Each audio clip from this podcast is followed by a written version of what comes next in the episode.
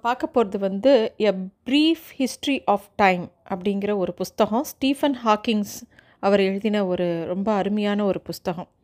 அவர் வந்து நிறைய சயின்ஸ் கான்செப்ட்ஸை நமக்கு அதுவும் ரொம்ப கஷ்டமான கான்செப்ட்ஸை ஃபிசிக்ஸை space time black holes planets stars gravity இந்த மாதிரி நிறைய விஷயத்த நமக்கு புரிகிற மாதிரி ரொம்ப அழகாக சொல்லியிருக்கார். இந்த புஸ்தகம் வந்து ரொம்ப சிம்பிளாக தான் இருக்கும். கொஞ்சம் ஃபிசிக்ஸ் ஆர்வம் இருக்கிறவங்க கண்டிப்பாக இதை படிக்க வேண்டிய ஒரு புஸ்தகம். இது வந்து முக்கியமாக இவர் என்ன சொல்கிறாருன்னா intelligence is the ability to adapt to change அப்படிங்கிறார். நம்மளோட அந்த இன்டெலிஜென்ஸ்னு சொல்கிறோம் இல்லையா? அது வந்து எப்பயுமே இந்த சேஞ்சுங்கிறது தான் கான்ஸ்டன்ட்னு சொல்கிறோம் நான் ஏதாவது மாறுதல் இருந்துக்கிட்டே இருக்கும். மாறுதல் தான் நிரந்தரமானது. அதை வந்து எந்த எந்த இது விதத்தில் நம்ம அக்செப்ட் பண்ணிக்கிறோமோ அதன்படி போகிறோமோ அதுதான் இன்டெலிஜென்ஸ் அப்படின்னு சொல்கிறாரு இந்த புஸ்தகம் ரொம்ப ஒரு அழகான ஒரு புஸ்தகம். இதில் நிறைய விஷயங்கள் இவர் சொல்லியிருக்கார். இதில் இந்த வேர்ல்டு எப்படி அப்படிங்கிறத வேர்ல்டு எப்படி இயங்கிறது அப்படிங்கிறத பற்றி சொல்லியிருக்கார். முக்கியமாக இதுலேருந்து நான் மூணு விஷயத்தை நான் சொல்ல விரும்புகிறேன் அதில் ஃபஸ்ட்டு பாயிண்ட் என்னென்னா theories can never be proven அப்படிங்கிறார். நம்ம தியரின்னு சொல்கிறோம் இது இப்படி இருந்திருக்கலாம் அப்படி இருந்திருக்கலாம்னு ஒவ்வொருத்தரும் ஒவ்வொரு காலகட்டத்தில் ஒரு விஷயத்த சொல்லி இதுதான் நிதர்சனம். இப்போ ஆரம்ப காலத்தில் இந்த வேர்ல்டே வந்து தட்டையானதுன்னு சொன்னாங்க. அப்புறம் இன்னொருத்தர் அது இல்லைன்னு சொல்லி இது உருண்டையானதுன்னு ப்ரூவ் பண்ணாங்க. இந்த மாதிரி தியரிஸ் வந்துக்கிட்டே இருக்கும் நிறையா. இப்போ ஸ்டீஃபன் ஹாக்கிங் கூட நிறைய தியரி சொல்லியிருக்கார். அது வந்து இன்னொருத்தர் வந்து அது இல்லைன்னு சொல்லி அதை ப்ரூவ் பண்ணுவாங்க. ஸோ அது எப்பயுமே வந்து தியரிங்கிறது ஒவ்வொருத்தரோட அபிப்பிராயம்தான். அதுதான் நிதர்சனம் அதுதான் உண்மை அப்படிங்கிறது கிடையாது அப்படிங்கிறது ஒரு பாயிண்ட்டு ரெண்டாவது பாயிண்ட் அவர் என்ன சொல்கிறாரு டைம்னு நம்ம சொல்கிறோம் டைம் வந்து ஃபிக்ஸடே கிடையாது. ஏன்னா நம்ம ஸ்பீட் ஆஃப் லைட்டை பொறுத்து தான் நம்ம டைமை கால்குலேட் பண்ணுறோம் அதனால் டைம்ங்கிறது ஃபிக்ஸட் கிடையாதுங்கிறாரு. அதே மாதிரி இன்னொரு விஷயம் என்ன சொல்கிறாங்கன்னா டைம்ங்கிறது வந்து எப்பயுமே ஒரு இடத்துலேருந்து இன்னொரு நோ இடத்துக்கு லீனியராக தான் போகும். ஃபார்வேர்டில் தான் போகும். பேக்வேர்டில் போகாது. அதனால தான் நமக்கு டைம் மிஷின்லாம் பாசிபிள் இல்லை. ஸோ இந்த மூணு பாயிண்ட்டை முக்கியமானதாக இந்த புஸ்தகத்தில் அவர் எக்ஸ்பிளைன் பண்ணியிருக்கார் இப்போது நம்ம குழந்தையா இருக்கும்போது நம்ம எல்லாருமே ஒரு விதமான மனசுக்குள்ளே ஒரு சயின்டிஸ்ட்டு தான். ஏன்னா நமக்கு அப்போ தெரியாது. எல்லாமே நம்ம பண்ணி பார்க்கணுன்னு நினைப்போம். ஒரு டம்ளர் இரு ஒரு கிளாஸ் இருந்ததுன்னா இந்த கிளாஸில் ஒருத்த ஒரு தண்ணி இருந்ததுன்னா அது கீழே அது கீழே விழுந்தா உடையுமா உடையாதாங்கிற ஒரு ஐடியா இருக்காது. சின்ன பசங்களை நான் சொல்கிறது ஒரு ஆறு வயசு அஞ்சு வயசு இருக்கும்போது அது கீழே தட்டி விட்டால் கூட அது உடஞ்ச அப்புறம் தான் நமக்கு அது உடஞ்சதோட இம்பேக்ட் தெரியும். அது வரைக்கும் நமக்கு அதில் இருக்கிற தண்ணி எந்த அளவுக்கு இருக்குது அது கீழே விழுமா விழுந்தா அந்த கிளாஸ் உடையுமா அதோட தன்மை என்ன அதெல்லாம் தெரியாது. ஸோ அது மாதிரி இது வந்து ஒரு சிம்பிளஸ்ட் எக்ஸாம்பிள் இது மாதிரி நமக்கு ஒவ்வொரு வயசுலேயும் ஒரு ஒரு க்யூரியாசிட்டி இருக்கும் ஒவ்வொன்றத்த பண்ணி பார்க்கணும் அப்படின்னு சொல்லுவோம்.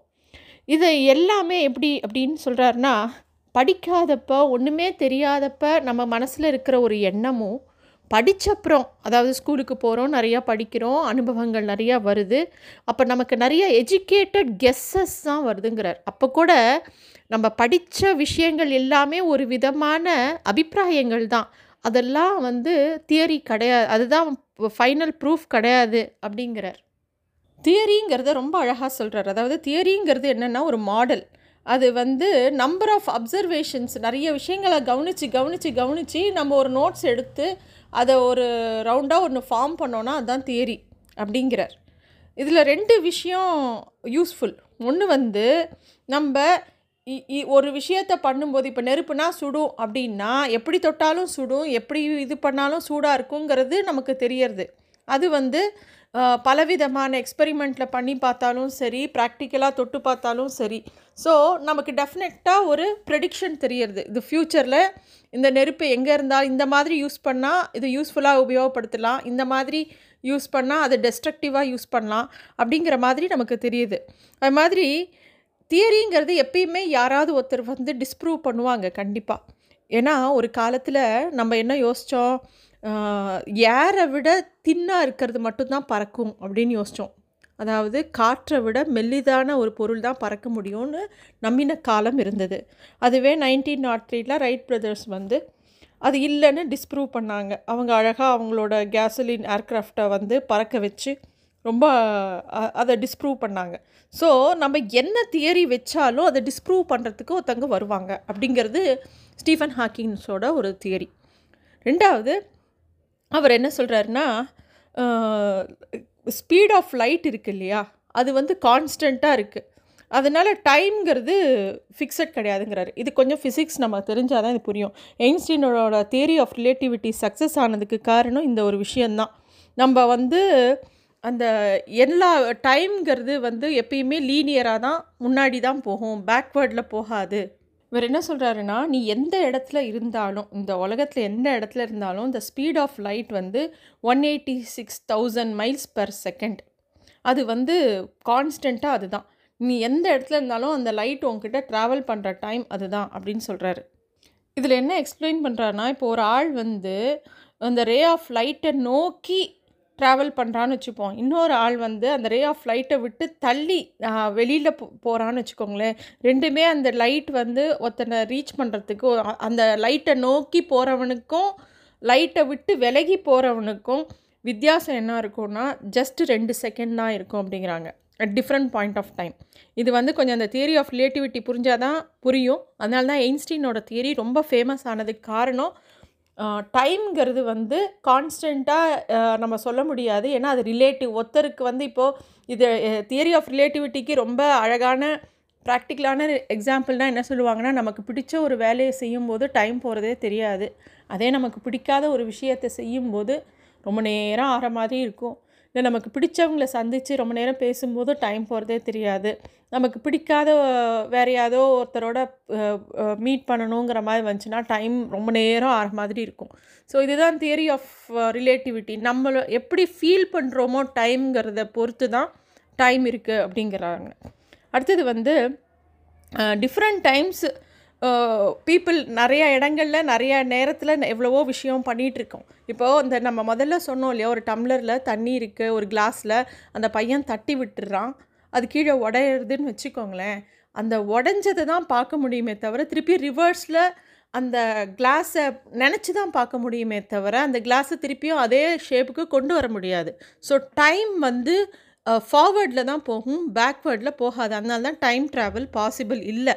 அப்படி டைம் ட்ராவல் பாசிபிள் அப்படின்னு வச்சோன்னா என்ன ஆகணும் அப்படின்னா இந்த யூனிவர்ஸ் எப்பயும் எக்ஸ்பேண்ட் ஆகிட்டே இருக்குது ஸோ நம்ம டைம் வந்து முன்னாடி போய்கிட்டே இருக்குது எப்போ ஒரு இடத்துல அது ஃபுல்லாக எக்ஸ்பேண்ட் ஆகி முடிஞ்சிடுச்சு இனிமேல் ரிவர்ஸில் தான் வரணும் அப்படின்னு வரும்போது ஷ்ரிங்க் ஆகுதோ அப்போ டைம் பின்னாடி ட்ராவல் பண்ணுறதுக்கு பாசிபிலிட்டி இருக்குதுன்னு ஒரு தியரியாக இவர் சொல்கிறாரு அப்போ தான் டைம் ட்ராவல் பாசிபிள் அப்படி ஆனால் என்ன ஆகும்?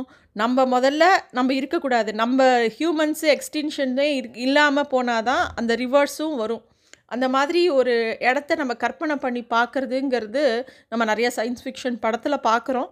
பட் அதை வந்து நம்ம இமேஜினே பண்ண முடியாது அப்படிங்கிறார் ஸோ இந்த மாதிரி இந்த தி இந்த ப்ரீஃப் ஹிஸ்ட்ரி ஆஃப் டைமை பற்றி சொல்லும்போது நிறைய சுவாரஸ்யமான விஷயங்கள். இந்த மாதிரி புஸ்தகம் எதுக்கு படிக்கலாம் அப்படின்னா நமக்கு வந்து கொஞ்சம் சயின்ஸ் சப்ஜெக்டை பற்றி தெரிஞ்சுக்கிறதுக்கு ஒரு ஆர்வம் கிடைக்கும். அடுத்தது வந்து இது மூலமாக நம்ம வந்து நிறைய தியரியை இன்னும் பெட்டராக அண்டர்ஸ்டாண்ட் பண்ணிக்க முடியும். அப்புறம் நமக்கு நேச்சரை பற்றின ஒரு பிரமிப்பு இன்னும் ஜாஸ்தியாகும். இன்னும் அதை பற்றி நிறைய டீட்டெயிலாக படிக்கிறதுக்கு நிறைய வாய்ப்புகள் நிறைய கதவுகள் திறக்கும் இந்த மாதிரி புஸ்தகங்கள் படிக்கும்போது. அதுவும் ஸ்டீஃபன் ஹாக்கின்ஸோட புக் எல்லாமே கொஞ்சம் சிம்பிள் லாங்குவேஜில் ரொம்ப கொஞ்சம் புரிஞ்சுக்கிற மாதிரி தான் இருக்கும்.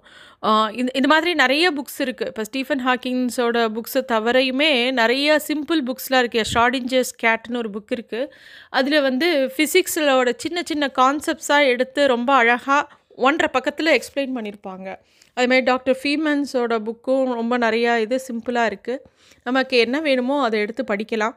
நம்ம எப்போல்லாம் முடியறதோ அந்த மாதிரி புக்கை எடுத்து கொஞ்சம் எக்ஸ்பிளைன் பண்ண ட்ரை பண்ணுறேன் நன்றி.